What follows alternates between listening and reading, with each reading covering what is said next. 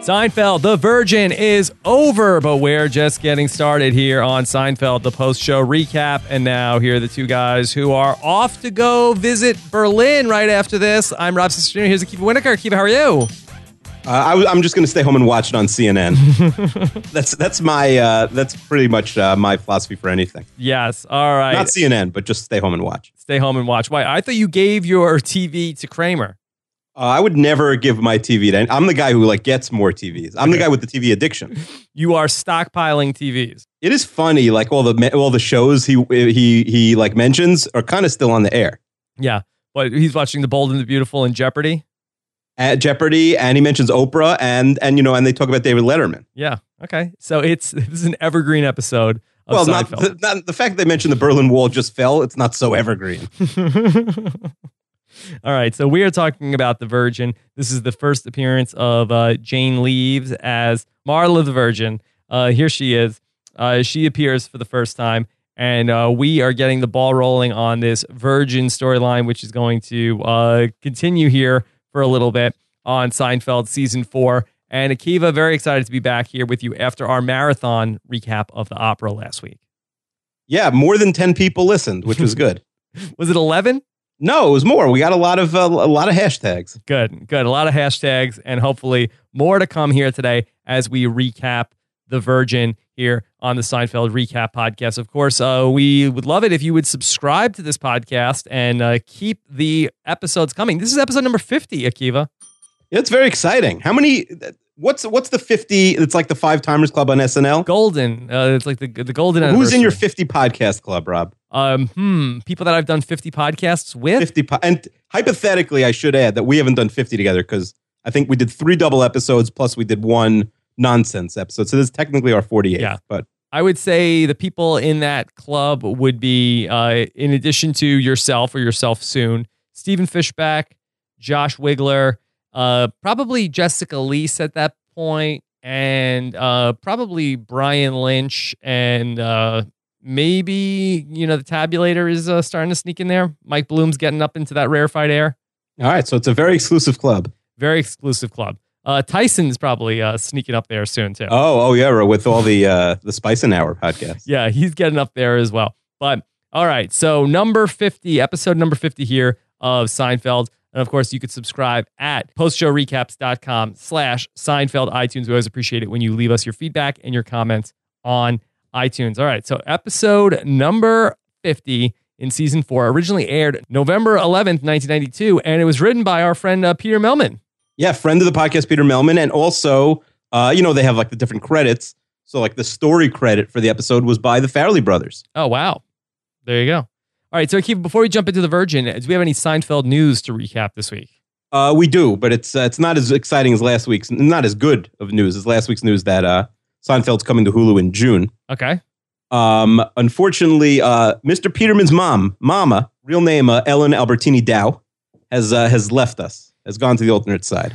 Well, you know, it's unfortunately as we march through uh, going through all these Seinfeld episodes, you know, there we have more and more sad news to report. Yeah, but she was 101, so she had a really great run. All right. Will anybody be writing a biography of her? Uh, I don't know, but if they do, I think it should be uh, titled with her last words, which are uh, Bosco. Bosco. all right. So, uh, anything else from this week? Uh, no, that's about it. I did see. I wanted to see how many people made like the tasteless joke of like, you know, re- replying to some like Associated Press story about it. Like, were her last words Bosco? Do you want to guess how many people made that joke? Two, No, it's three. three people. How did you search for that? I, I just searched um, uh, Albertini and uh, and uh, Bosco. And All I'm right. very good at Twitter search. I'm not good at most things, Rob. No, you really I- are. You really Yeah, are. And that's really that one. If anybody needs my help, there, you know, needs my assistance uh, for free, I will. Uh, I will provide my assistance. Yeah, if people want to know how many blank did blank on Twitter, then we'll find out from Akiva on the next week's podcast. it's too bad. I think that like all of human history hasn't been recorded on Twitter hmm because then I would be like, uh, I would be like Professor. You would be Pro- Professor Wienerkur. You know, I would. I would be able to. You know, I don't know. I would be an expert in something. I'd probably just call you Professor W. Uh, what you mean the Wienerkur's too hard to say? I think it has a cool ring to it. You'd be like an X Men. Yeah, I, I, you never wanted like when I was a teacher, I had them call me uh, Mr. W because uh, you know once if they say Wienerkur and then they see how you spell it like on a test or something, and then like they start making like the wiener jokes, it's not good. Yeah. So you want to so you emphasize the Wienerkur, but I, I had them call me Mr. W. Or like actually one of the schools I taught in was like a lot more modern, so they just called me Akiva. Oh wow! Look at you. Yeah. You're like the cool teacher. Well, no, no, no. I, I think everyone went by their first The name. cool It was English teacher. We're gonna have class Nah, it wasn't so outside cool. tomorrow. Yeah. it wasn't so cool. Hey, Akiva, could we uh could we uh have our class outside? Yeah, that I would be fine with. Okay. I think you don't like outside. I don't like going outside, but I, I mean, uh, once I'm at work, I'm outside. You know what I mean? Yeah. Fair If, enough. if I'm in a room with a bed, I'm inside. But if Okay. once I'm at school, that's outside. All right. So let's jump into talking about The Virgin. The episode starts off with Jerry doing stand up and talking about how everybody should get three get out of relationship free cards. Akiva, a good idea or a bad idea? That's a lot of cards. Mm-hmm. Like I think one would be uh, sufficient. Like how many get out of relationship free cards do you need? I don't know because you might need a lot of cards. But I mean, if you're Jerry and you date somebody every episode, you know, then he needs 50. But for the Georges of the world, like you're lucky, you know, he needs one here to get rid of Susan. But, you know, how many is George going to need in his lifetime? Not too many. Yes. Does this count in a marriage? Could you use the get out of relationship free card in a marriage or does the marriage nullify the card? I mean, you can you can do whatever you want. Like you could use the card, but you know, she's still getting half of everything. Okay, that's fine, but it's a clean. Okay, I'm just going to leave. Well, what does clean mean? Like, uh, you know, what, what is that? You know, what what are you aiming for with this get out of relationship free? It's the just you get out. Well, it says get out of jail free or get out of relationship free. So I would think that you wouldn't have to give up half if you had the card, right? Yeah, I mean, I don't I don't think it's going to hold up in a court. So it's a dating only. I think it's dating only, and even dating. I think once like it's pr- before they move in.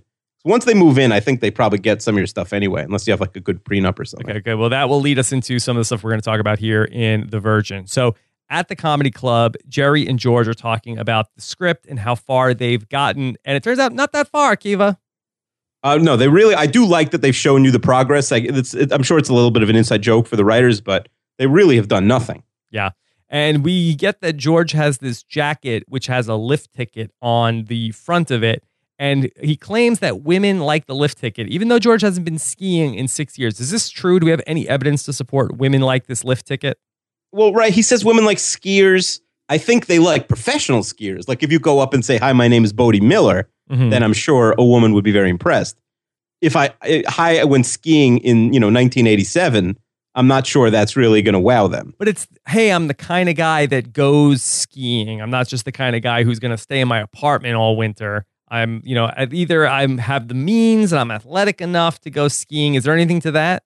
I don't. I mean, maybe in 1992, but I, I don't think so. Like, I, skiing is not really, and it's such a common. What did you never ski? Is like skiing exotic to you? I went skiing one time in my life.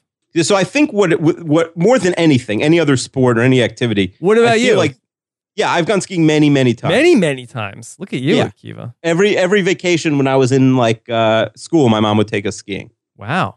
The, I, I the difference is I think there's people who are skiers and they're non-skiers, and there's very little middle.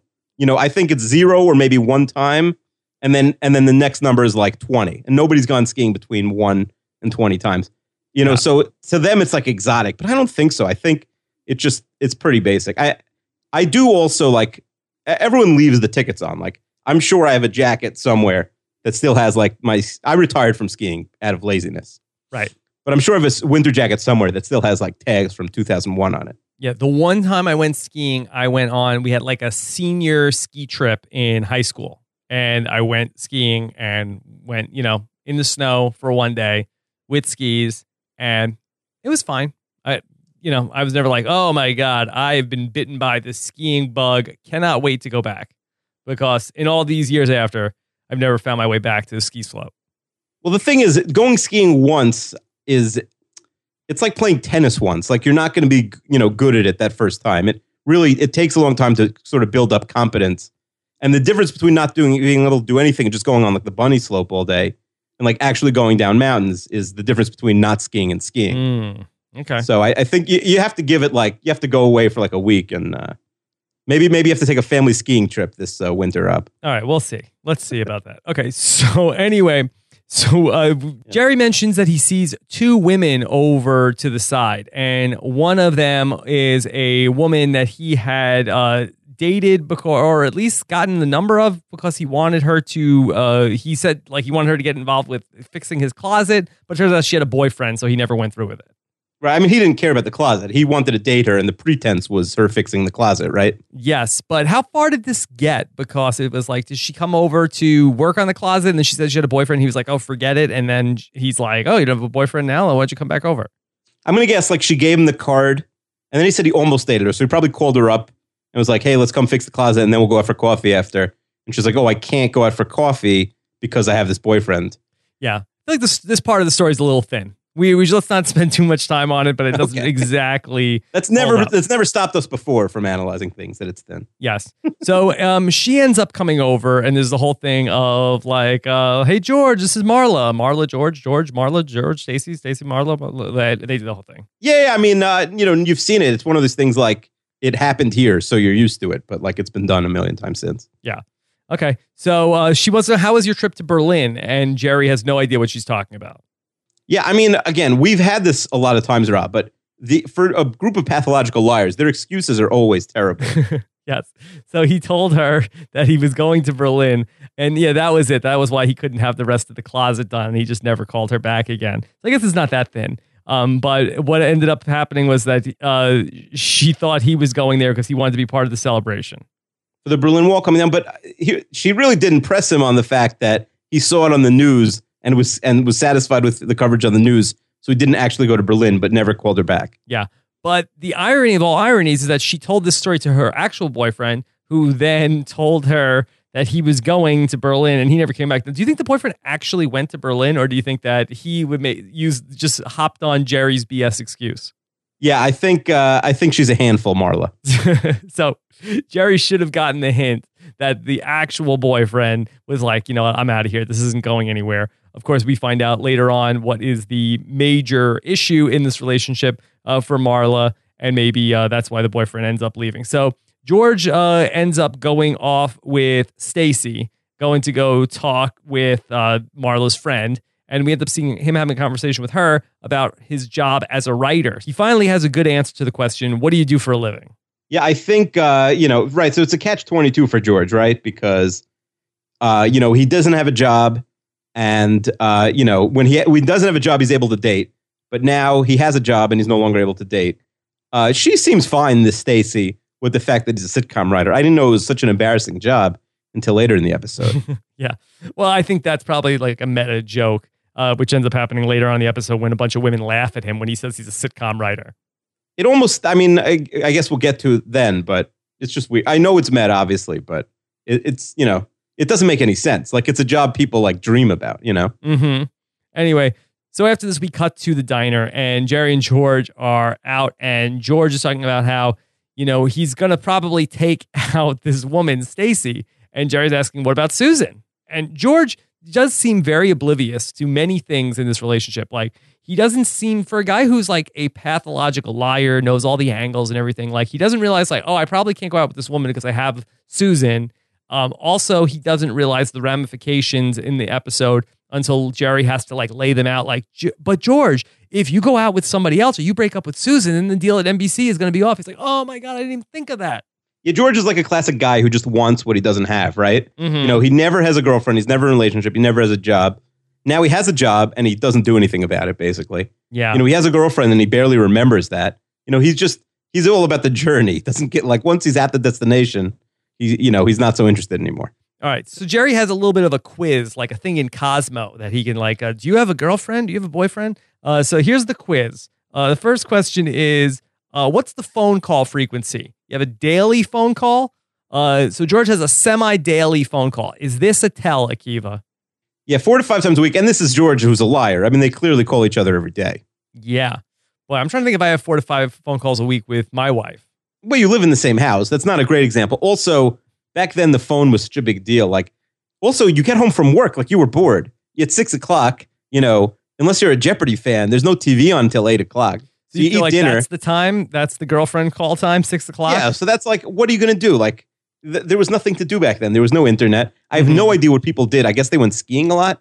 what people did before the internet. But clearly, it was much easier to call. Who has time now to like call somebody when you're, you know, the internet? You, you'll never run out of things to do on the internet. That's what I've learned. That's right. That's right. Yeah, the phone is, you know, is tough. That's tough. You got to I mean, that's like a podcast. You got to plan out all these things you got to talk about. It's work. It's a you should get paid to be on the phone. it's very tough. It's very tough. Um, you know, and uh, a lot of phone calls uh, with with my wife. That is uh, that that can be challenging because four to five times a week. Yeah, yeah. Well, because I feel like oh, often if I am talking to my wife on the phone, you know, she feel like she doesn't have anything to say. But uh, so now I'm uh, it's up to me to like keep like th- throwing out new conversation topics. She just wants she just likes being on the phone, but there's really no conversation happening. That's that's like when you call your parents, right? Like they right. don't have a wealth of of information to give you. Right. They, you know, you are you're responsible for keeping the conversation going, but you also can't like if once you have nothing to say after three and a half minutes, you can't just hang up the phone because that would be rude. Yes. But there's nothing left to talk about. So you're just like grasping for straws. Right. Hey, did I tell you? And then you tell them the thing that you told them last week. Yeah. And it's like, oh, what else? Uh, what else? Um, you know, it's tough. Sometimes it's tough. You don't have, you need a producer. And where's, I, I need Scott St. Pierre on the call with me. Like, uh, well, that's what's great about in podcasting where you could say, uh, like, all right, let's go to Twitter. Let's take some questions from the audience now. Because when you're out of question, but I can't do that if I'm on the phone on the phone with somebody else. But let's say, Rob, let's say you decided because you're really into this Periscope, right? Love Periscope. You hate Meerkat, but you love Periscope. I'm indifferent to Meerkat. You're indifferent to me. I don't know. A lot of people really. It's it's like uh, the Bloods and the Crips. The people mm-hmm. are very, you know, love you can only Periscope, on one team. Indifferent to Meerkat.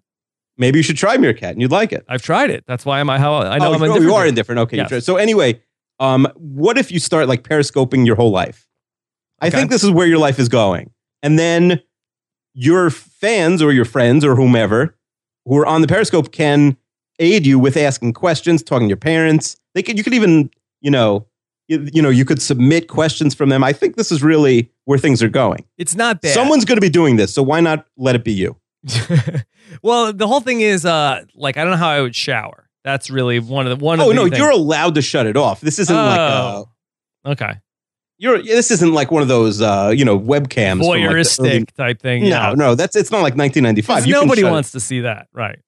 No, I, no, listen, you could. Sh- it, you're not obligated. It's not like attached to you, but you know, you want to make a phone call, like, "Hey, I'm." Par-. Wouldn't that be funny if you tweeted out like, "I'm calling my mom who wants to listen"?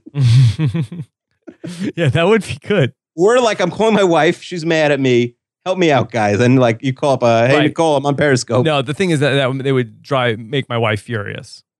No, but you, she I mean, would not. She would not care for that. They're like, it would, the problem would always be the first time she would hate it, but I they'd get everyone would get used to it after two weeks. Yeah, because then they would get like comments like uh like you know I would imagine the people that are watching me on Periscope would would take my side in in things. I mean, maybe not, maybe not. Maybe they would watch they watch well, it because they don't isn't like. Isn't that me. important? Like, oh, they'll be neutral. They won't mm. be biased, and they'll decide who's right. Yeah, yeah. I see. I feel like I mean, I feel like there'll be a lot of snitching. Like people will be snitching. Oh yeah. You, no, no. My wife would hate this.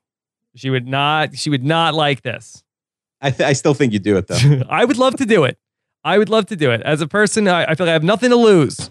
But I'm just telling you, my wife would, would this would uh, drive her insane. Well, start it with other things. Start it with like uh, you know, call your parents, call, make I don't know. I don't. I'm not trying to think of like what's a good opportunity. There's definitely some things out there. I feel like you could be like the master of this medium. Mm, okay, I'm I'm into it. The thing is, when I'm not podcasting, I try to not talk. Like I, I just yeah. don't have the the vocal cord capacity to do more talking with all the podcasts. That's not a, that that's not a bad point. Yeah. All right, but maybe in the off season, maybe when things slow down a little bit. All right. So number one, uh, four to five phone calls a week. All right. Uh, number two, Saturday night is a date implied. How's this for a, a test, Akiva? I think it's good. I, I think if you could remember back in the day, you know, when we were not married, not engaged, like it was a big deal to go out every Saturday night, right? Like um, you almost felt compelled, like you had to do something. Yeah, yeah. It's like, and if you're like, "Hey, I'm staying in this week," and people would know? make fun of you. make fun of you. Yeah, like, uh, "Hey, let's just get let's just get beer and we'll stay in," and then people would, uh, you know, it's cheaper or it's so cold out. It's cold out. Or you know, you know what, like, or you know what, like a slow Saturday night would be. You'd like go to Blockbuster, spend two hours arguing about what movie to get. Mm-hmm. Yeah, and so that's uh it's a pretty good tell. All right. So, uh, what's in your medicine chest? Does she have anything in the medicine chest? George thinks she has some moisturizer, maybe. Okay. So she didn't bring a toothbrush. Didn't bring a toothbrush. Do you think George is lying here? Yeah, I mean, again, you don't believe anything George has said. If All she right. brought moisturizer and she brought tampons, which we're about to find out, she brought a toothbrush. All right. And Jerry has the ultimate test question Is there any Tampax in the house? And George admits that there is Tampax in the house. And Jerry says, Look, uh, you got yourself a girlfriend. I'm looking at a guy with a semi daily Tampax in the house and a standing date on Saturday night. That's girlfriend. Yeah, I do like Jerry's, uh, you know, reasoning here. It, it is pretty sharp. It's very funny. Uh, and George is clearly lying. Like if she's bringing all like moisturizer, tampons, these sort of things into the house, like she's there a lot. It's not just four or five phone calls a week. Yeah. And so uh, George is like, Oh, are you kidding me? This is terrible. And George's like, I got to get out of this situation. And Jerry, like, very calmly is like, Well, you can get out of the situation. But you do know that if you get rid of the girlfriend, you also get rid of the job. And then the reason that you have the job is that you can meet these girls. And you're not gonna be able to meet the girls if you don't have the job. And George is like, This is like news to him. Yeah, I don't know if there's a catch twenty two or like a catch forty four at this point. like i mean this should be semi-obvious like we've talked about this all season long from when Yeah. george was in the car with susan and stuff like that where you know jerry doesn't seem to mind too much about how george is dating susan and could potentially screw up the deal or anything like that and now this is like the first time it occurs to george like oh if, I, if this doesn't work out then my deal is going to get screwed up yeah, George really has put very little thought. We've put more thought into George's life, and he's pretend than George has put in. yes and george says well what if i could find a way to break up with her that's not going to affect the deal and uh, you know Jerry poo poos it, and George gets mad. He says, oh, "You're very, you're very negative, very, very quick to shoot things down." I, think his idea is great, though. Yeah. So George's idea. Do you want to set this up? Yeah. Okay. So he knows the information we, he knows is that Susan loves David Letterman, hmm who, uh, because this is still 1992, I guess still he's probably just about to be finished working at NBC, right? Right. But he's still there Yes. in the Conan O'Brien slot. Yes. And so she has a big crush about him, talks about him all the time. So let's say George goes up to Mr. Letterman, right? They Yeah. both work at NBC, so they're essentially colleagues, right?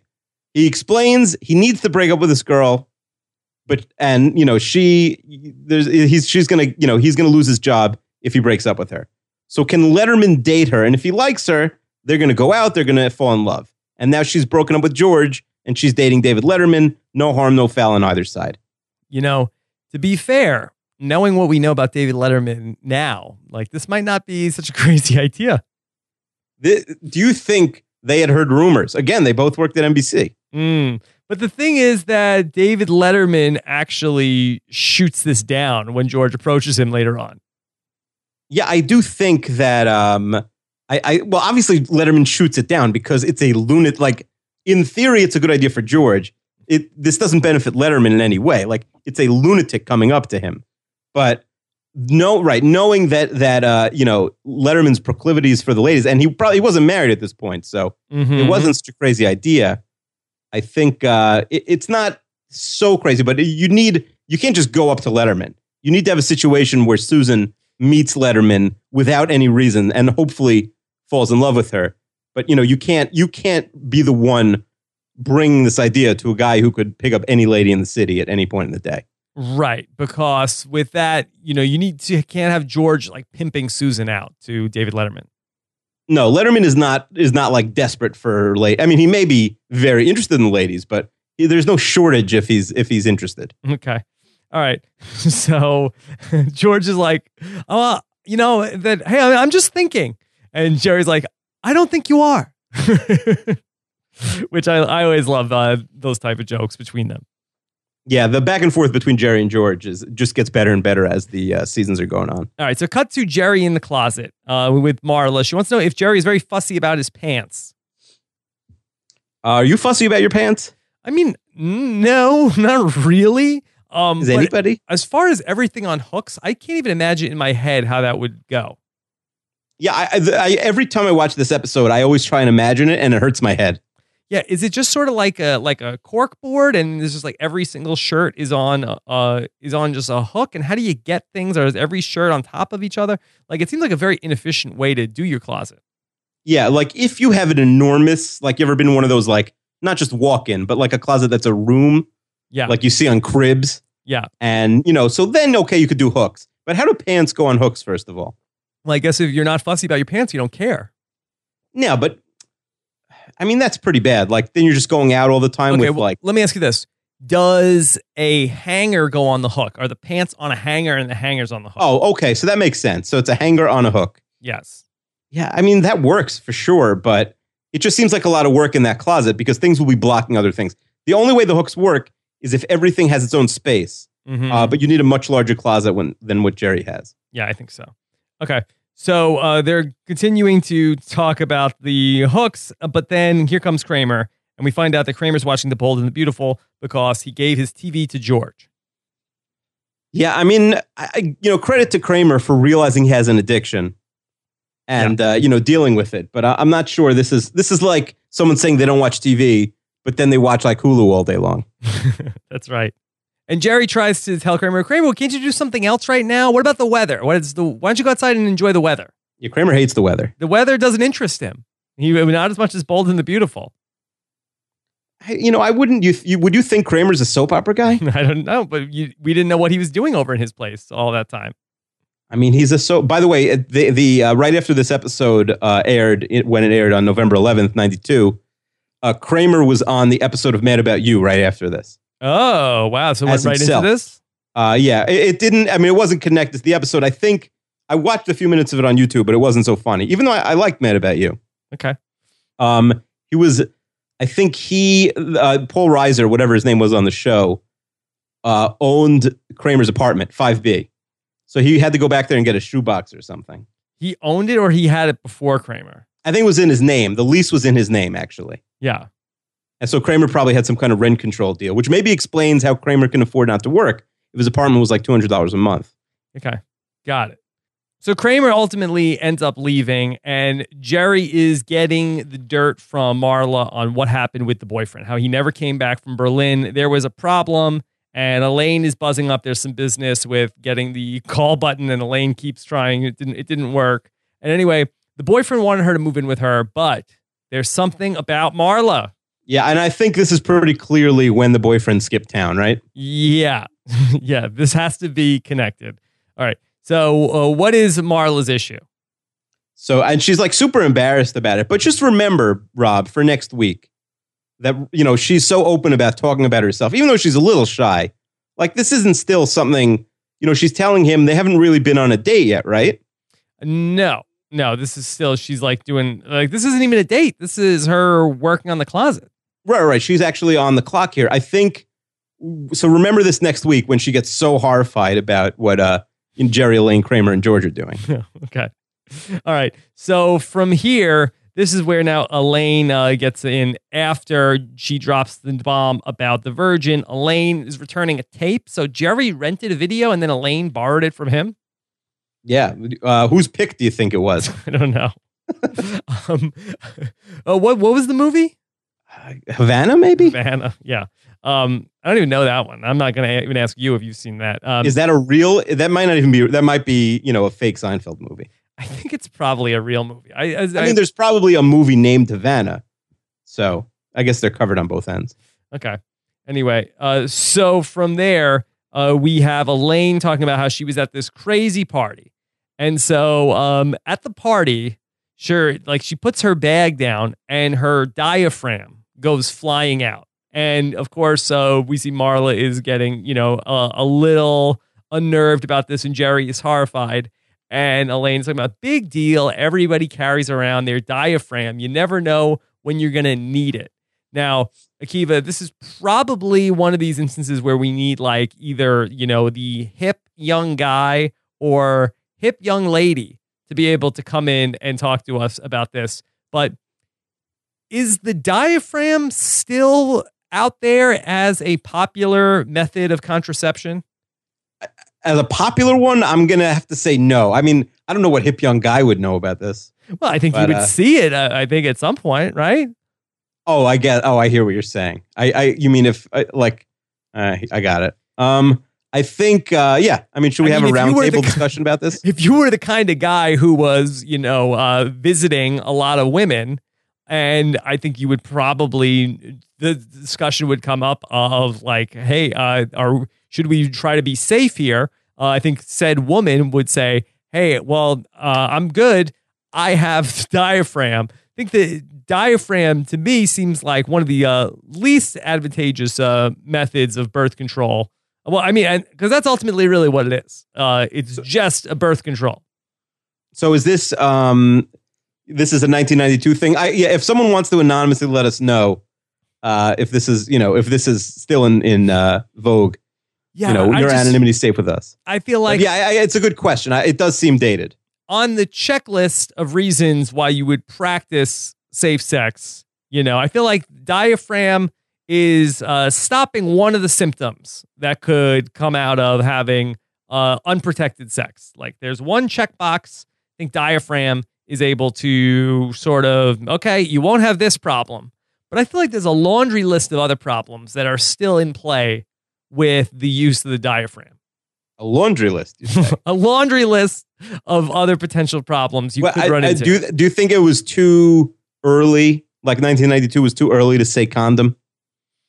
well, I, Because remember, no, Elaine I has the sponges, but I don't think is condom mentioned on yes, Seinfeld? we've already had a condom. Remember we have where, where. Where right, you're right. George had the defective condoms from Bob Sacamano? Yeah, yeah, yeah. You're so right. it's definitely That's- not a censor yeah. issue. Okay, so yeah, forget me for what I said. By the way, Havana, Robert Redford, Alan Arkin, 90, 1990. Okay, there you go. Um, it- it's just like I feel like uh, I would love to hear from some of our listeners who are, uh, you know, Cool. cool, cool.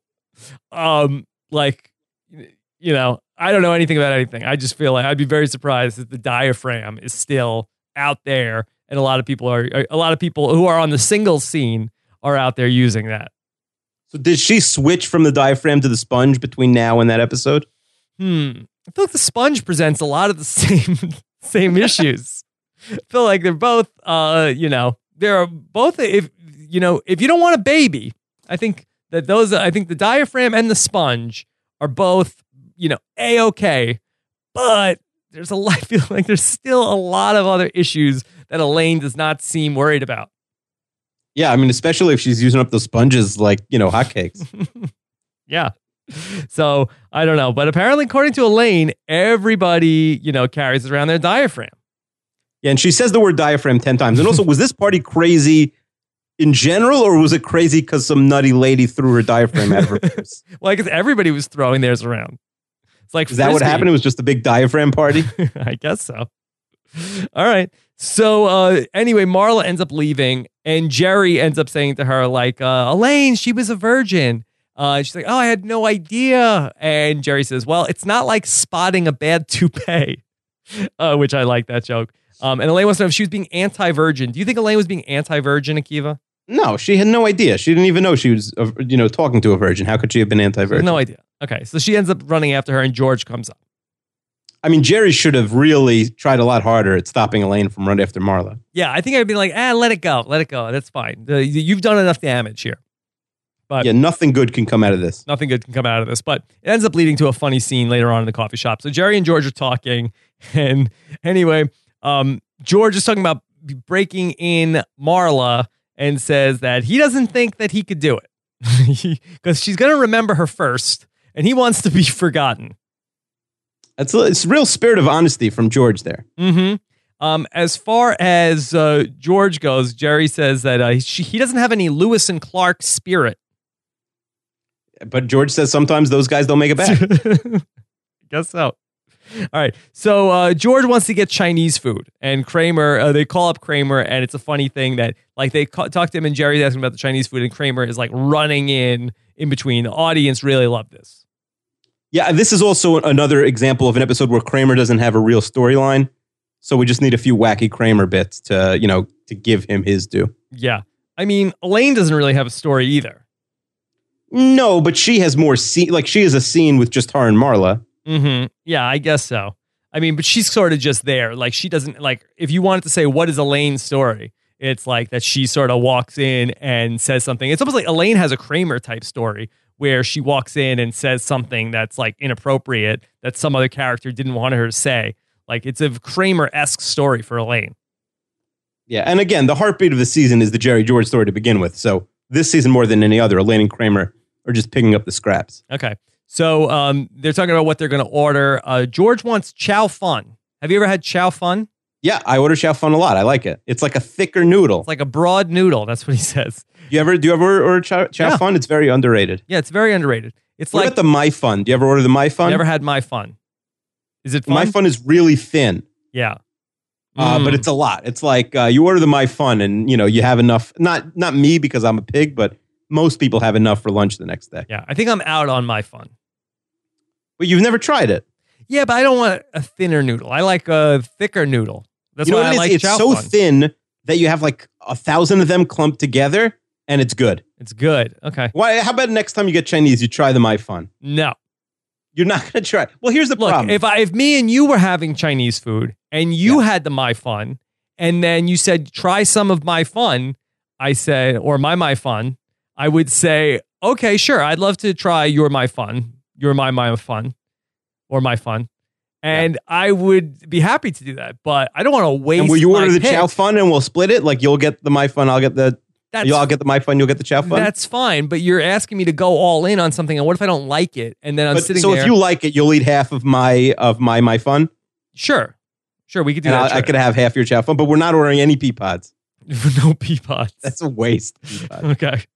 All The problem with the Chinese food in general is you like you have one or two orders you like, and nobody. There's a thousand things on the menu, but you never have the guts to like waste.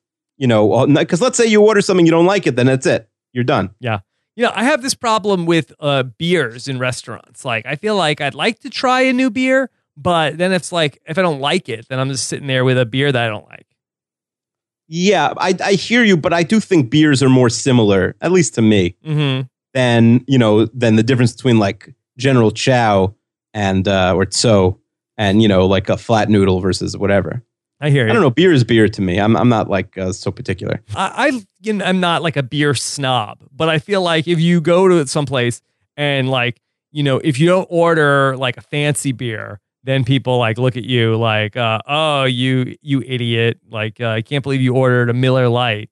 You know, people are very snobbish to you. So it's Who are you like, hanging out with that's judging your so, like so- even like the waiter or the waitress. well, the way you word the waiter is judging your like. Tell him if he doesn't like your Miller Lite, take it off the menu. I feel like people are like uh, coming like, uh, what do you have a Coors Light? What do you have, Bud Light? Like, oh, what are you, an idiot? And I'm like, well, I, I just don't know what any of the other ones are like, and I don't want to try something, and then I'm gonna sit there and then I have to drink something that I don't, I don't like. All right, so I'm excited for our Chinese food date. are we getting a beer? uh, yeah, I, first, I mean, I didn't know like you could get a beer in a Chinese food place. well, it depends where you go. I think.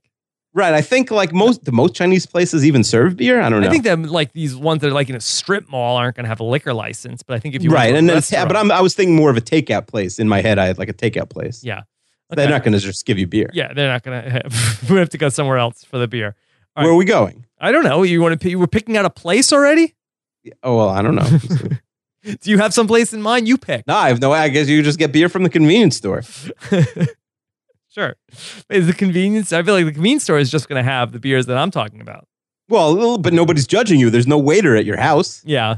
Well, we're we going to your house? No, the waitress and or the waiter always says, "Oh, this you gotta have this one. Uh, this is good. You're good. You're gonna love this." And then they bring you that, and they, and and then I don't really like it. And but I have to say I like it because the person was like, "Oh, you are gonna love this," and then they'll like get be disappointed if I don't like it.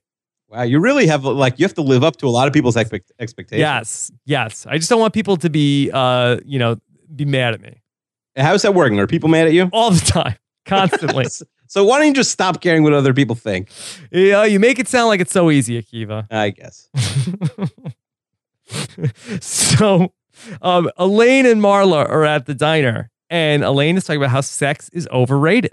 Yeah, Elaine is really selling Jerry down the river for about a hundred different reasons here. Mhm. Yeah, this is not cool. This is against the bro code. If Elaine wants to be one of the guys, she is violating the bro code in a lot of different ways here. It says about sex that the guy wants to leave in five seconds. He changes into a different person.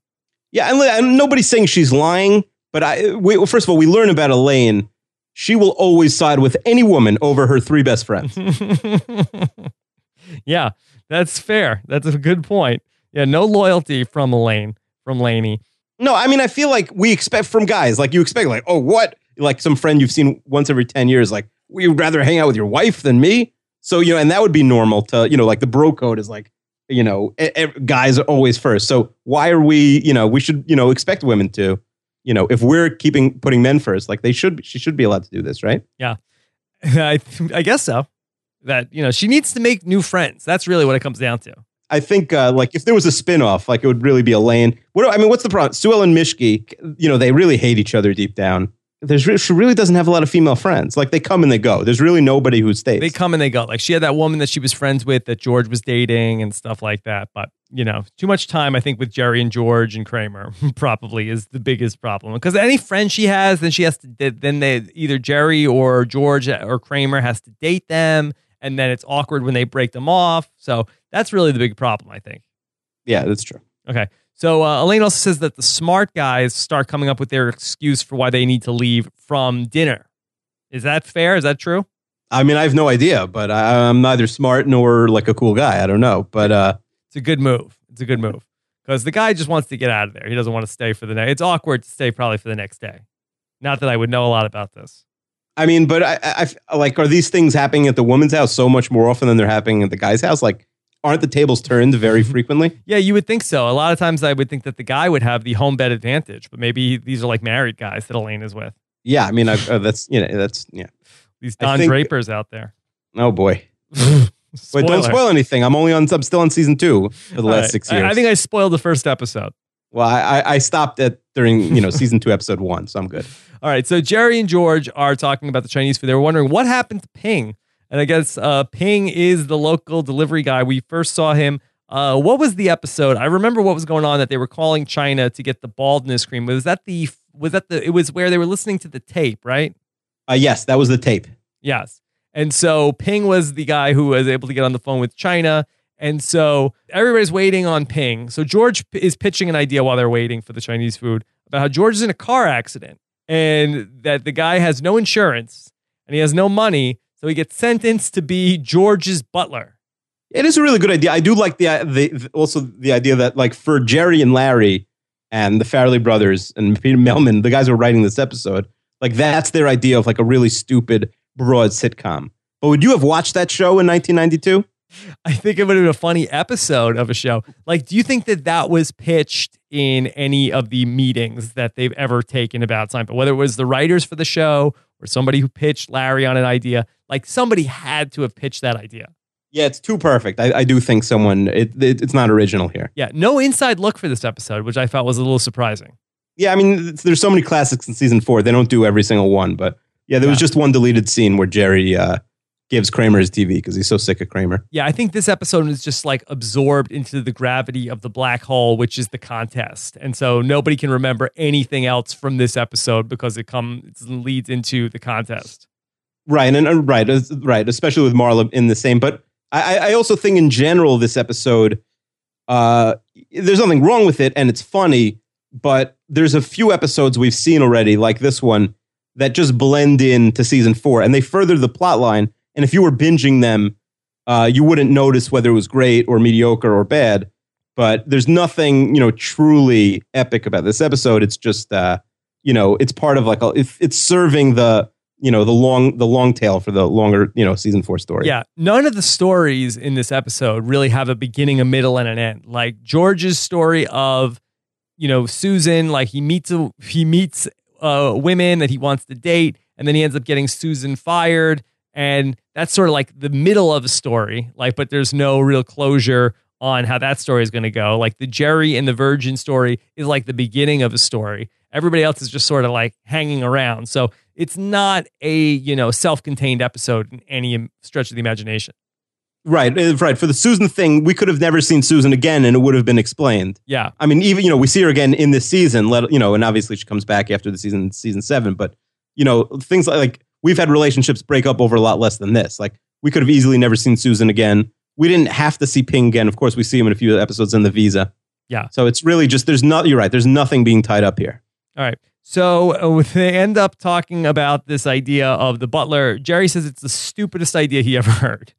All right. So uh, Elaine comes in, and uh, Ping was in an accident, and his uh, Ping says his head really hurts, and it's a really funny thing. George is like, "What? Did something happen to the food?"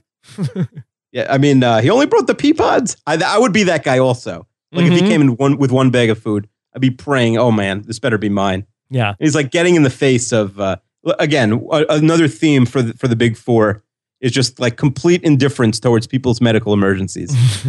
the guy's in a coma. You know, we need something from his house. yes. And um, so what happened here? What? How did Ping get hurt? It's a little confusing. I think Elaine is walking, and he claims she's jaywalking, Okay. and so and he's biking. Ping right. yes.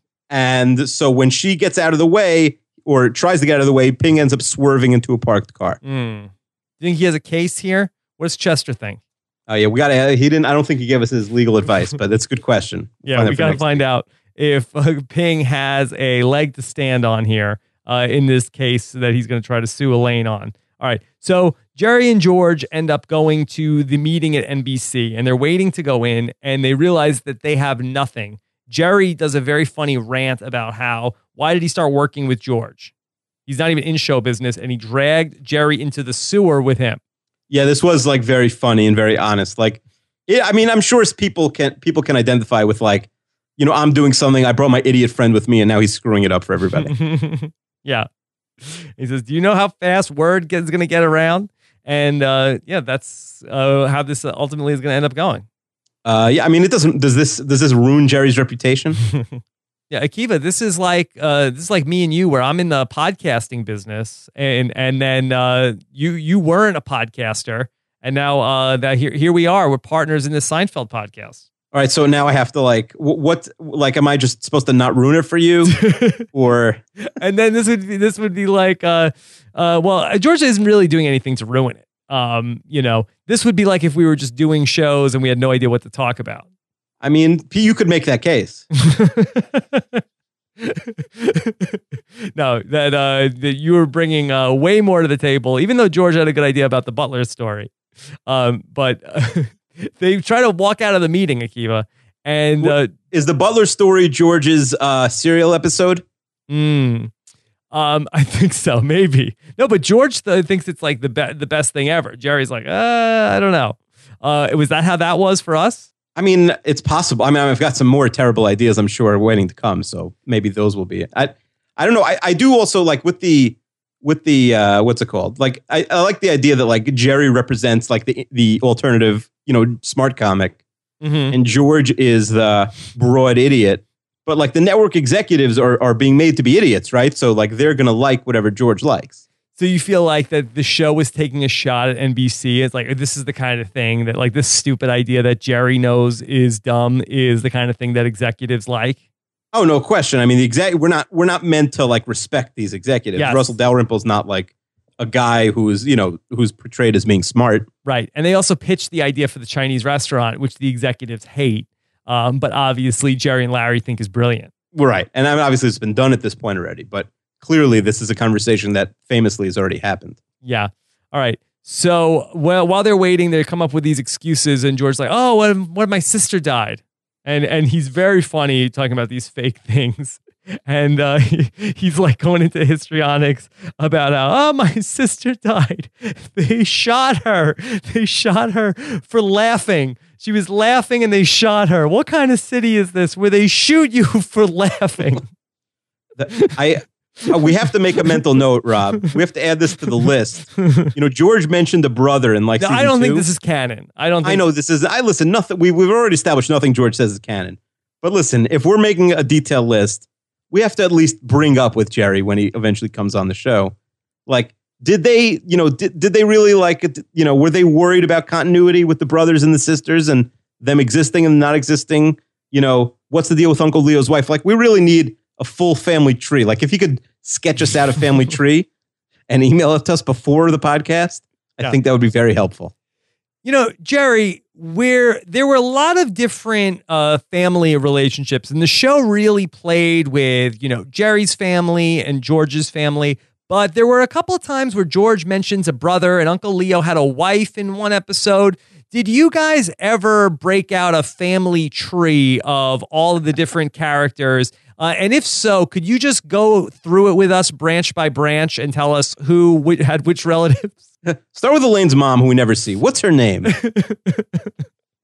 we know we actually with the most we get from about Elaine's background, you know, af, post Alton Benes is in this episode, right? We found out she comes from a broken home. comes from a broken home. That's right.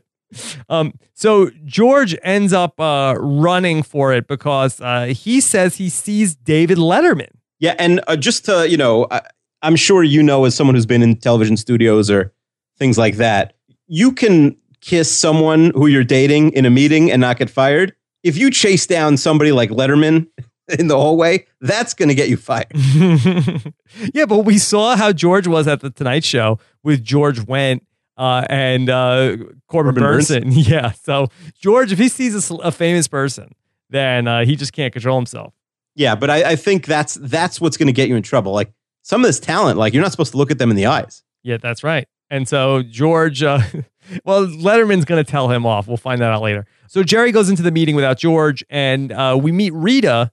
Uh, Russell had to go to L.A., and uh, Rita is filling in. Now, do you feel like was this like did the actor who played Russell was he not available, or does the story work better that it was a woman who was the boss because she gets mad at Susan for getting kissed? No, I, I think Ru- because Russell fires her anyway Mhm. over the phone. I, I, Yes. either he must not have been available. I think there's no way. There's no way that it makes sense otherwise. Okay.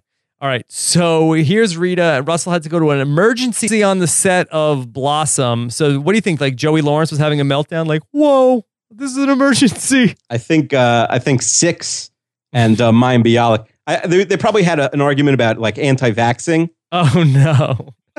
and Mayim Bialik blew up. Uh, what, where's Mayim Bialik? She's pro-vaxing. I think she doesn't vaccinate. She does not. I think she's a crazy. I, hold on, let's not get sued. Let me double Yeah, check. does she'll she will sue you. That you you're gonna get Blossom on this podcast to talk about. Uh Mayim Bialik is uh, here on the line. Uh Mayim Bialik, uh, star of Blossom, which was mentioned several times in season four of Seinfeld. Uh Mayim, uh when in the episode of Seinfeld, The Virgin, they mentioned an emergency on the set of Blossom. Was that based on anything that actually happened at this time period? All right, so it's, it's here. The, the the headline here is is Mayim Bialik an anti-vaxxer, and then the the like the subheadline is it's complicated. It's okay. Well, let's let's not get into it. Let's not get into it because that's opening a can of worms, Akiva. That's Yeah. that's opening a bottle of Snapple. That's uh, you know it's uh yeah. I was gonna make a medical joke, but I don't know like what's in the what's in the needles. Let's let's not. Let's not. It's opening up a whole a whole classroom of measles. Yes. All right. So nobody's laughing when Jerry starts pitching the idea for the Chinese restaurant, uh, and he says, uh, "So when is Russell coming back?"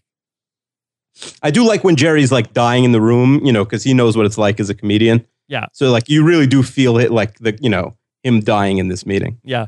And so what ends up happening is that Jerry goes into telling the story about the butler story that George came up with. And everybody is dying. And Jerry's talking about it like, and I'm wearing a neck brace, and people are cracking up. Not sure how funny a neck brace is in Well, the guy, one of the executive, again, these executives are meant to be idiots. One of them's like, oh, well, every time I see someone in a neck brace, that's never not funny.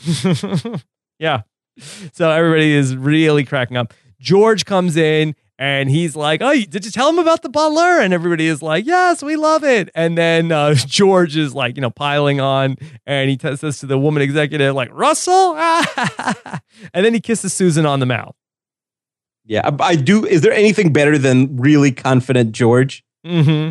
Like he's strutting into this room. They just told his joke and it and it killed, and now he's you know he's like on cloud twelve and he's walking into the room like he owns the room. I love when George is like that. Yeah, it's very, very funny. All right. So then after we go back to Jerry's apartment, and uh, apparently we find out that Letterman told George, uh, next time break the Prozacs in half. Which sounds like a very Letterman thing to say. Yeah. All right. And Kramer is watching Jeopardy. He's really into Jeopardy. Yeah, who knew Kramer was such a big Jeopardy fan? yeah, we didn't know that. And Susan is on the phone. Susan is calling George at Jerry's apartment. I guess if this is what you had to do. Um, back in 1992. People didn't have a cell phone. That she's got to have Jerry's phone number. Be like, is George there? Yeah, it's Susan. Don't put him on the phone.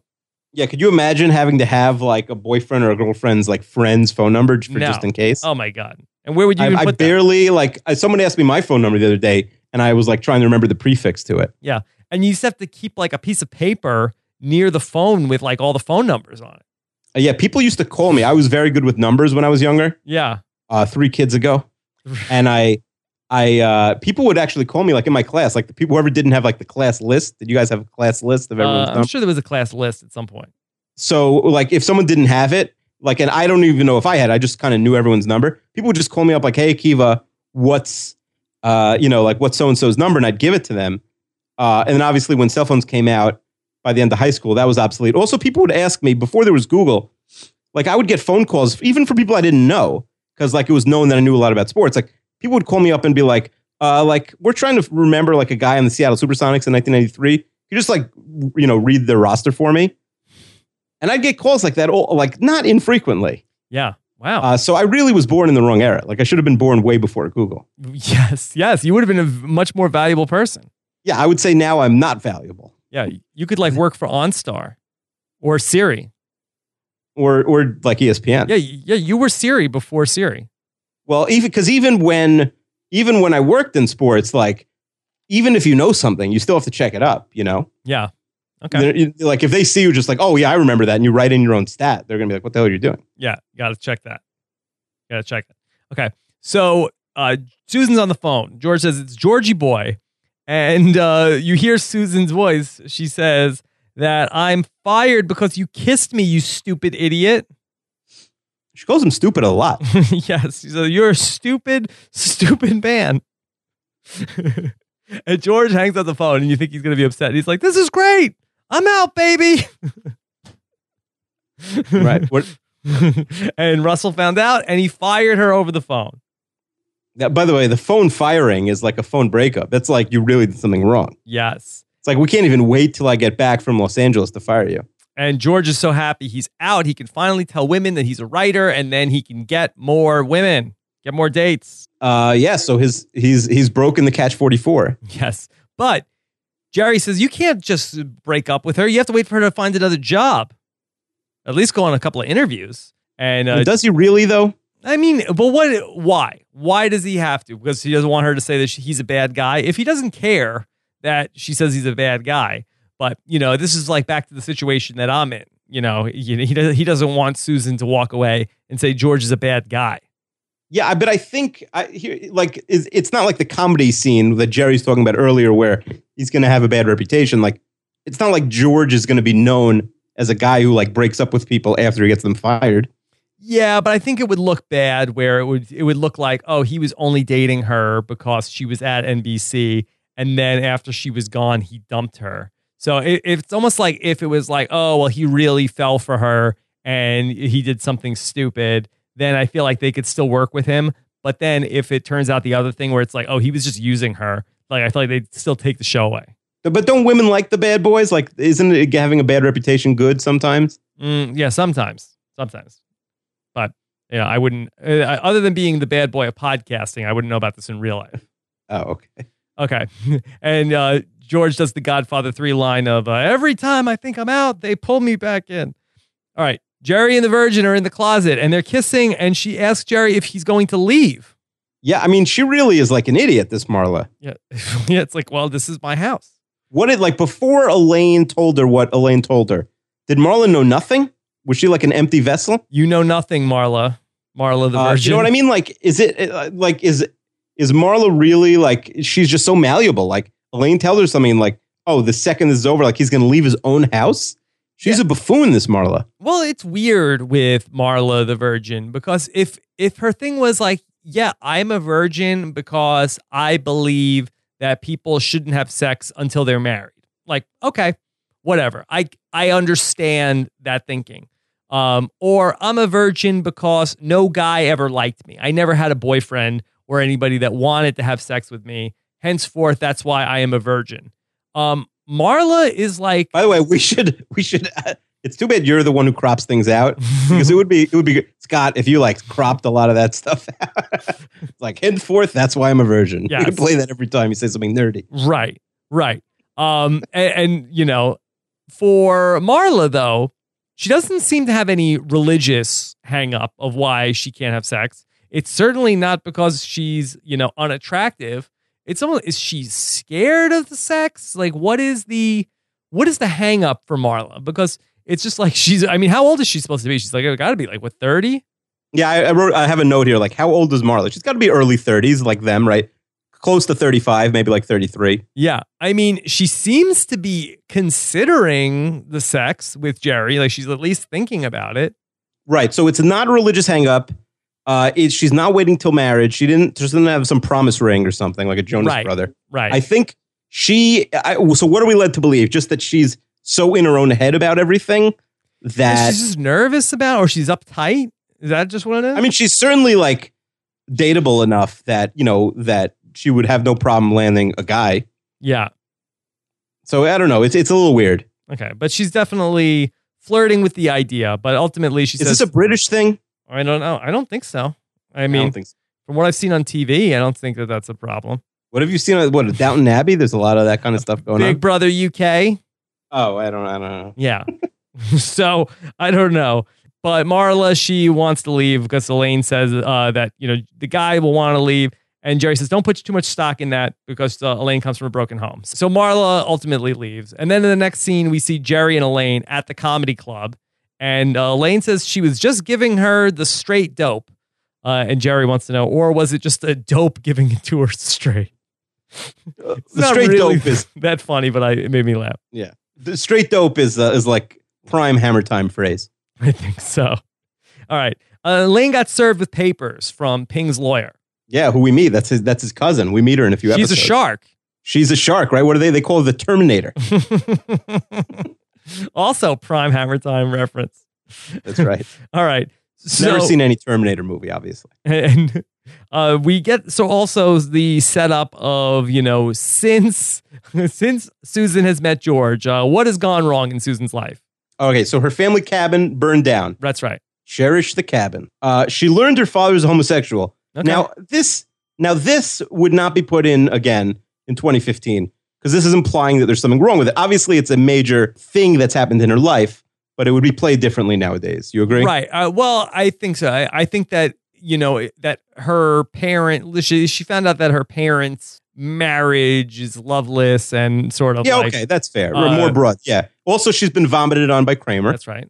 And uh, lastly, uh, she got fired from her really fancy job at High NBC. paying job. Yeah. Things will get worse. and that's literally in the last few episodes. Unfortunately, this is the tip of the iceberg uh, for Susan. Yes. Uh, she should have gotten the memo and moved, you know, to the moon. Okay. Get All away from these people. So uh, finally, we have uh, George with a woman at the bar, and he tells this woman, like, wait for it, this whole big setup of he is a sitcom writer, and the women laugh in his face. How could you write that crap? Yeah. And this is like, uh, you know, this doesn't really work for me. Like, again, it's like, uh, okay. Yeah. Uh, I mean, who are these women that they're really, um, Yeah. What are they? What are they? Like, they're like authors. like, Yeah. yeah, You know, they're poets. no Pulitzer Prize winning uh, podcasters or something? I don't think so. Yeah. Okay. No one's, listen, you're, Rob, don't be down on yourself. You're going to win that first Pulitzer for a podcast. All right. So then finally, uh, we see uh, Jerry do stand up about how sacrificing a virgin and yada yada yada. uh, You know, it's that's a bad date. I have a note. Who is Chuck Woolery? He mentions He Chuck is the Woolery. host of Love Connection. Oh, see, if it's a game show, that you're you're really the guy to talk to about it. Yeah. Why you didn't watch Love Connection ever? Is that is that like uh is that like where the no I that I I know the one where like where the couples uh you know like that's the Newlywed Game. the newlywed game. No, I don't know Love Connection. No, Love Connection was really it was like pretty lame. Like I used to watch it at least I think in the daytime. And Were you a big Family Feud guy? yeah, yeah. I could. I feel like it's you should have been on the Family Feud at some point in your life. yeah, I, I would like to have done that. That would that's on my uh, big regret uh, list. But Is it really? Well, I mean, it's not a major. Did they ever do like a Survivor Family Feud? I was on Family Feud in college. They went college TV station had a Family Feud, and it was really uh, contentious. Like I was with uh, a couple of my friends, and we were up against this other band, and we were shutting them out. It was um, a blowout in the and in the end, heading to the final round of Triple points. yeah, triple point value. Uh, and the and the question was 100 people surveyed, top three answers on the board. Here's the question: Name something you buy in pairs. And you know, my team, I don't remember exactly uh, who was who was where, but uh, we said shoes. Number one answer. Okay, we're gonna play. All right. Very Yeah. quickly, we get to socks. Number number two answer. Okay. How many answers are on the board? Uh, it is. Uh, I believe it was three. I believe this is this is right. Uh, oh wow. Okay. And wh- what are you guys playing for? I don't even remember. Like a gift certificate to like a pizza place or something. So it wasn't even worth playing for. Wasn't even worth playing for. Um, and then we end up with like uh, you know, three three strikes. Well, what do you think the the third answer was? Shoes, socks. Name something you buy in pairs. Yeah, you know what? I have no idea. Yeah. I don't know what. Pants. What? That's it's was it- that one answer? Yes, that was the number three answer. Yeah, I'm saying, was there like one was shoes like 60, socks were 39, and pants were one? I don't know. I don't know. I guess like you have to if you're not fussy about your pants, uh, sure you can make that your answer. Uh, I guess someone who would wear the pants on, leave their pants on hooks, might buy them in pairs. I was so annoyed. Uh, it really, really irked so you got everything right the whole then- game. yeah, they got yeah, one answer. One answer. They and they won. On it sounds like uh, the game is flawed. Family Feud. yeah, yeah, I think so. It's like why not a pair of scissors? Why not a pair of like a uh, dumb. so s- Um, And So were you dumb. guys like arguing, and yelling yes, afterwards? we're like that's not. You don't buy a pair of pants. You Did- buy one. Did they really ask hundred students at your college? I don't know how what they did. It was probably Fugazi. It was probably. I mean, it was, listen, this is, I don't want to insult you, but this wasn't, they weren't asking 100 students at Princeton. Mhm. no, SUNY Oswego. yeah. Okay. All right. Pairs of pants. But did they at least win in the in the final Jeopardy? I don't whatever it's called? remember. I don't remember. I think we we wa- walked out in protest. Like, In protest. Screw this. We're not sticking around for this. You, you like turn your backs on them. Yeah. Okay. so Akiva. Oh, Yep. in 2015, would anything change in this episode? It's a good question. Kramer, we'd consider him a cord cutter. I think in 2015. Yeah, he's just a cord cutter uh, who you know is a is a big like uh, clown because he is watching more TV than You know, anybody. Now, could you please use the politically correct term? oh, I'm for sorry. Sorry. Oh, we have. We didn't someone write in with the politically Yes, correct. Amir Time? says that uh, some politically correct terms for clowns are melancholy challenged, uh, Yep. jester American, or slapsticky abled. I like them, but I I think Jester American is the best. Okay, a jester American, not to be confused with a Chester American. No, that's right. Okay, Um, so I, I think uh, what what would be different about this episode? First of all, Dalrymple finds out on Facebook that Susan and George are married, right? yeah. Oh, I'll tell you. By the way, now I just thought of I just thought of something like a little newsy. Jerry went to the upfronts this week, and they made a joke that I'm sure hundred people have made to him about like, oh, you know, things would be much different. And he said, yeah, uh, you know, with technology. And he's like, oh yeah, yeah, with technology, there's no show. hmm So Oh, he did say that, okay. which is funny. Okay, Um, yeah. So uh, what what else would be different? there is a think, show. it's a uh, much. It's a much different show. Well, I, I, yeah, it's I called mean, Mulaney and it's canceled. and uh, R.I.P. Mulaney. And I think uh, the diaphragm thing obviously is a little dated. I think so. I think so. Also, Snapple was such a big deal in the early '90s, right? When was the last time you had a Snapple? Oh, not recently. Right? Nobody has, but Yeah. back then Snapple was like everything. Every I, you talk about going to beer, like I went to the Chinese store, I got a Snapple. I went to the pizza store, I got a Snapple. Yeah. Everything was Snapple. Did I ever I wrote a letter to the Snapple lady?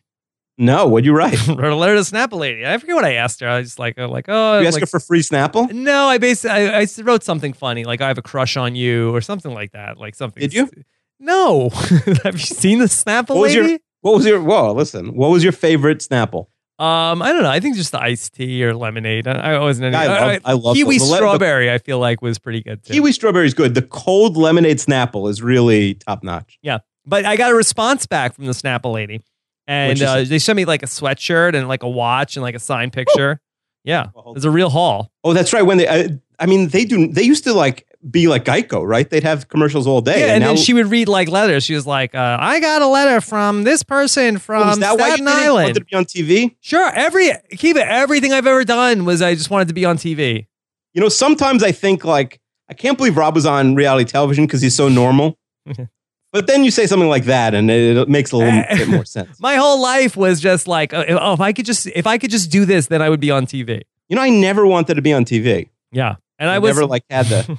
It's just like like everything has always just been like a like okay, it's a, a scam that I could be on TV. That was it. I mean, it's a good thing like you ended up being on a real show because you would have ended up being on like the I would have been on life. anything. I would have been on anything. You would have been on like the Real House Husbands of uh, Beverly Hills. That been anything. Anybody who would have had me. Uh, do you still feel that way, or are you over television? Uh, no, I'm not that. I'm look. I I feel like I, I got where I needed to get. I feel like you so you're retired from TV. I'm not retired. I'm just like uh, I wouldn't be like you know if anybody asked me to do anything, I would say I would think about it. Whereas there was a point where I would be like, if anybody, like if it was, you know, a- any time between like 1995 and like, you know, 2005, if anybody, you know, asked me to do anything, uh, I would, you know, short, you know, keeping my clothes on for the most part. Uh, I think I would have probably said yes. See, I don't have the same like chip in my body. Like I don't, I don't know. I'm, I'm more of a behind the scenes guy. I'm not a. Yeah. I don't think I've ever been on. I don't think I've ever been on TV. I, Akiva, I would have been open to being a behind the scenes guy. Like I was Right. just, well, up, up for anything that would have been offered to me. Okay. Oh, so it wasn't even just TV. You were just up for everything. Uh, well, no, a- anything related to doing something in entertainment. That would that would have been that what about been radio? radio. Great, well, you know, anything that wasn't just going to be like a sort of like you know what I was doing. That was that would have been fine. All right. would, that would have been enough for that. Well, it all worked out. I mean, you didn't know about podcasting then, but Didn't know about. had you it. only known? Had I only known. Okay, Akiva, where do you rank this episode? Okay. So The Virgin, again, as a standalone episode, it's certainly not bad. There's nothing really uh, offensive about it. Yeah, I have it basically with a lot of the uh, uh, other season four episodes that were, uh, you know, not sensational. Yeah. I have it. Uh, I have it um, just above the letter from season three and one fourteen, The Virgin. One fourteen. One fourteen. I think you're low on this. I mean, it was fun. It was fun. It just like it wasn't. There was nothing offensive about it. Like I just feel like out of being, it was just like a replacement level Seinfeld episode. It was a What's the? Isn't that one fourteen?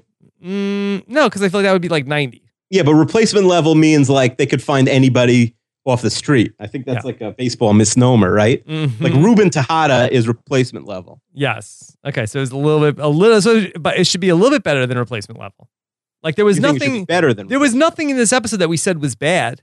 no, no, no. It wasn't like last week where things didn't really tie in. And Yeah. uh, this was just like a fine, you know, for, for the most part, like show about nothing. For as, as much as you're going to do show about nothing in season four, where we have this fantastic thing going on with NBC. Like to me, this was sort of like Jerry meets a woman, she's a virgin. Uh, you know, George kisses uh, Susan in a meeting. You know, there was nothing out of this world happening in this episode. Like it was nice and, and f- fun Seinfeld. yeah, I mean, it's somebody's favorite episode, right? Somebody's favorite episode. You know, it's Every just- episode, like favorite. nothing is like there's no like real landmark here to say oh that's the episode where blah blah blah happens it's just you know a fun 22 minutes Yeah, but uh, at uh, Jetpack Jones says The Virgin is, is uh, possibly my favorite Seinfeld uh, episode ever. LOL. it's possibly everybody's Probably. He said The Virgin is probably Yeah. the best Seinfeld episode ever. LOL. lol all right Thanks, Jetpack Jones. Thank you, Jetpack Jones, our hero. So let's get into some of the emails from this week's episode. Seinfeld at postshowrecaps.com. All right. So uh, here we go. And uh, let's take, uh, okay, let's finish up with Amir, who started off and talked about the PC terms for clowns. Says, uh, Amir says, I did go on a blind date with Akiva. However, I was promised that he had a pinkish hue and I was sorely disappointed. Akiva, do you not have a pinkish hue? Uh, I mean, I'm pretty light, but I, I think he's what he's forgetting is uh, people would kill for my eyebrows. Okay. Well, who cares about eyebrows? Isn't that the same the same lady? Yeah. Uh, is Susan dating George really a fireable offense? The meeting at NBC went great, so obviously Jerry and George got a deal because they were talented, not because of the relationship. At most, shouldn't Susan have been transferred off their show and given a stern talking to from HR? It's a really good it's a really good question, right? Yeah. I don't think this is a fireable offense. I mean, if you have a really strong company policy, you know, maybe she got fired because she didn't report it and not because she was dating him. Yeah. I mean, I feel like also um, Russell really liked Susan. Like he talked about a couple episodes ago. Like, and in this one, she's got, you know, she's got a good feeling about this. So I trust her judgment more than anything else. Yeah, it's a little strange. Do you think like what what's your what's your policy like at at uh at, at you know uh, Rob has a podcast and post show recaps. Like what's the dating policy? Boy, like if I found out that somebody was like bringing on like a new podcast like person, problem is most people that I work with are in some sort of like a married relationship. yeah, I Um, was gonna like I was gonna make na- same like make a joke with names, but I feel like everyone's basically Right. married. like uh so, so let's say like uh Scott St. Pierre who uh edits edits these shows and produces uh, a lot of our live shows if he told me that there was somebody who was like oh I think this person would be really great for podcasting and then I and then I got them and they were doing a great job but then it turned out that Scott was secretly dating that person I guess not so secretly um I don't know But what would I- happen? Like he, it would come on like uh but again would- I would- wouldn't it would, like, care come on the It's screen like- during uh uh, again, I I don't know how much of a conflict of interest it would be. You know, um, maybe like Scott might edit her shows better than any of the other shows. Like maybe that that might be the extent of it. But if she was doing a good job, I don't know why it would bother me. If Scott's so getting it's any such ideas a, right it's not such a firm policy. yeah, no, I don't have a I mean, firm you'd have policy. to you'd send them to HR though. Mm, yes, yes. Uh, Akiva, are, that would you like to be the head of HR in the Robinson podcast post show Oh, it would be it would, the whole company Network. would become a circus. We have jester Americans that running the It would- circus. it would be it would be uh yeah, listen I, I will take up any uh, hr issues you have but i'm not you know i wouldn't buy stock in a company where i was in charge of hr Okay. All right. Uh, Ryan McLeod said, uh, Rob, Akiva, Akiva, Ryan, Ryan, Rob, Ryan, Rob, Ryan, Akiva. Uh, here's the straight dope. The two of you, like myself, are ha- presumably happily married. Uh, before marriage, how did you move your relationships from dating to girlfriend? George doesn't seem to be into this type of explicit uh, delineation. He evidently needs to look for Tampax related hints. Uh, for my wife and I, uh, it was an explicit conversation where we defined ourselves as boyfriend and girlfriend. What about you guys? Akiva, uh, do you agree more with Ryan or with Jerry's test? yeah i mean jerry's test is very specific especially you know back then where i feel like overnight dates when you were like were like a little more taboo where now they're not uh, I, I, I, by the way, a good, a good trick in terms of like, mo- you know, going from like girlfriend to like, or like friend or dating to girlfriend, like you get the person to leave stuff at your house. So what Jerry's saying is true. I think I did that with my wife also. Like she was going, you know, going home and then just coming back for, to New York for college. It's like, oh, leave all your stuff at my place. And then I knew like I had to at least see her once because I had all her stuff in my childhood room. Yeah. Okay. So that's it. I feel like uh, you know, there was like a, a little bit of a negotiation on uh, you know, between Nicole and I on like, okay, well, so I guess we are dating. What is our anniversary? We have to really like figure that part out. Like, should it be Oh, that was like the big argument. What? no, it wasn't an argument. It was just when like a met. discussion of like, should it be this day? Should it be this? Is it this day when we did this? Was that when we became boyfriend? And it was sort of like you know ex post facto of like after the fact. It wasn't like it was happening and then we were like we're boyfriend and girlfriend now. I think back in the old days, like there used to be a formal like, will you wear my jacket? will you will you take my? You had to be on a sports team, Rob. Like, so we wouldn't have been asking girls yeah, that. but I feel like uh, will you be my girl? Will, will you be my my best girl? go steady. I think Yeah, it will would you go, go steady. steady? Yeah, I feel like that that used to be a thing where you could point Go to to that. prom. Who'd you go to prom with? Some girl. She probably says the same thing. Yeah, yeah, no, some girl. Uh, that and who didn't? Yeah, I don't think that she really. Uh, that she did not have fun either.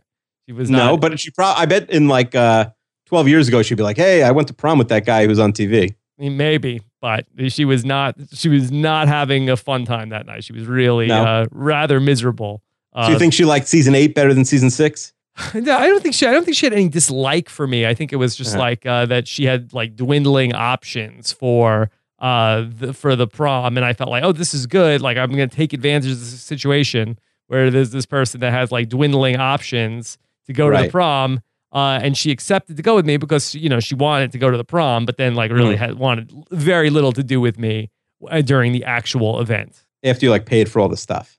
Yeah, I paid for a lot of stuff, and she really just went, like uh, just went out of her way, like to just like go off and do you know whatever, like have like very limited like interaction with me once we got there and got like obscenely drunk and was just like uh like then like thro- and then like throwing up like in like different bathrooms. Wait, is this Nicole? Like you? No, you didn't no, it's not Nicole. It was not Nicole. No. Did, do you ever, when you were on television, did you ever Who have like They also, you know, not want much to do with me, but no, it was not Nicole. when you were on TV? Yeah. Did you ever? Did you have like people from like high school and or elementary school or your neighborhood? Like, were they hitting you up a lot after? Like, No. people who like had nothing to do with you. No, All of a sudden, they wanted a piece. no, No, nobody. nobody. I don't even mean the ladies. I mean just anybody. Not really. No, no. I mean, no. Really. Yeah. Nobody was like, uh, "Hey, let's hang out," and you're like, "Well, I was never friends with you." No. Nobody, not even to hang out with somebody on TV. Nobody really wanted to. So, so really, your dream of being on TV, maybe it wasn't all it was cracked up to be. right. That's right. I said, okay, well, then finally, then people are going to want to hang out with me. It's very interesting. Yeah. No, uh, See, this is why I don't want to be on TV. sick Rob. person. sick person. All right. Uh, let's let's take uh, one more question because this is running so long again uh, that we got to get out of this habit of we can't be doing hour forty five minute Seinfeld recaps every week. Uh, Chester wants to say, why are the Snapples in Jerry's fridge labelless? I didn't notice that. I'm sure that's a product placement thing. Seinfeld's advertising everywhere else. Um, why not? You know, why not just throw in down there? Yeah, I don't know. Also, uh, Chester wants to know: Is Kramer watching Jeopardy on mute? No, I think there was noise in the back. Oh yeah, you know what? He's right. You heard Kramer in the background, I, but you didn't hear. Je- I guess they didn't buy like the rights to the noise. I don't know. I guess so. Okay. All right. One, one, one, one more question. This is from Daniel. It says, I just finished The Virgin with my friend Dean. Uh, we're following along with you, and you had this question. Have you two ever been responsible for getting someone fired? I recently ratted on a work colleague for stealing, which led to the end of his career. I guess it's not as bad as George, but I still felt kind of bad. Uh, love to hear any stories. Daniel, have you ever gotten anybody fired, Akiva? I kind of have. Whoa. I, you know, I Um, find this not surprising. Well, why? Whoa, whoa, now I'm really mad. now I just want to. Now that's it. I think we should just end the show. What does I that feel mean? like you've had a lot of different careers. I'm sure at some point you must have gotten somebody fired. I mean, I'm 31. I'm not like a grizzled veteran. I just, I, I, I was You've a had an teacher. interesting life. You're like Forrest Gump. I, I was, as far as Gump just stayed, stayed on his computer all day. Um, the I, I think yeah. A, bit- a little- very long story short. Um, I someone wrote a news article. I uh, questioned that news article on Twitter. Someone else picked it up and then um, realized there was kind of like a lie in the article, and that person got fired from their. Uh, they were a freelancer. They weren't. It wasn't full time, but they never wrote for that newspaper again. Uh, and then they wrote a long article, I think in the New York Times, about the whole story of them getting fired, not blaming me. And I reached out to this lady who got fired uh, to apologize because I said I never would have corrected your story had I known it would lead to anything bad, obviously. And she was super nice, and she said like everything's for the best. Don't worry about it. Now I write for the New York Times, and but I did uh, inadvertently get her fired. Okay. All right. Well, that's not too bad. Uh, no, And it was I felt inadvertent. bad. I mean, she's like a person with a husband and a family, and I'm sitting there on Twitter correcting her and getting her fired. Like I did feel really bad. Yeah. Okay. All right. Well, don't get me fired, Akiva. Uh, I will try not to. Please don't. Well, All I'm in charge of HR, so I, I think I have Yes, that. I know you're the head of HR at post show recaps. That's So, all right, Akiva. Anyway, uh, great job this week talking about uh, the Virgin. Very fun episode. Uh, what do you think of for a hashtag? What do you think of uh, Jester Americans? Jester Americans is very good. Good Very job, good. Amir. Very good, Amir. All right. So uh, next week, what are we doing? Uh, the contest. Oh, a little, a little nothing episode. Yeah, just another. Maybe we should skip it. Go to the next one. Maybe we should just skip it. Maybe we should skip it. All right. So very excited to talk about the contest next time on the Seinfeld Recap Podcast. Get your questions in at Seinfeld at postshowrecaps.com. Uh, follow Keev on Twitter. He's at Keev26. That K E E V 26. I'm at Rob Cesternino. Uh, looking forward to hearing uh, what you guys have to say in the comments as well on postshowrecaps.com. Uh, thanks to Mike Moore, who writes a fantastic recap of every one of these episodes, and Scott St. Pierre uh, for not dating any of our friends at Post Show Recaps and also for editing uh, these extra long Seinfeld podcasts. All right, Akiva? Uh, sounds good. All right, take care, everybody. Bye.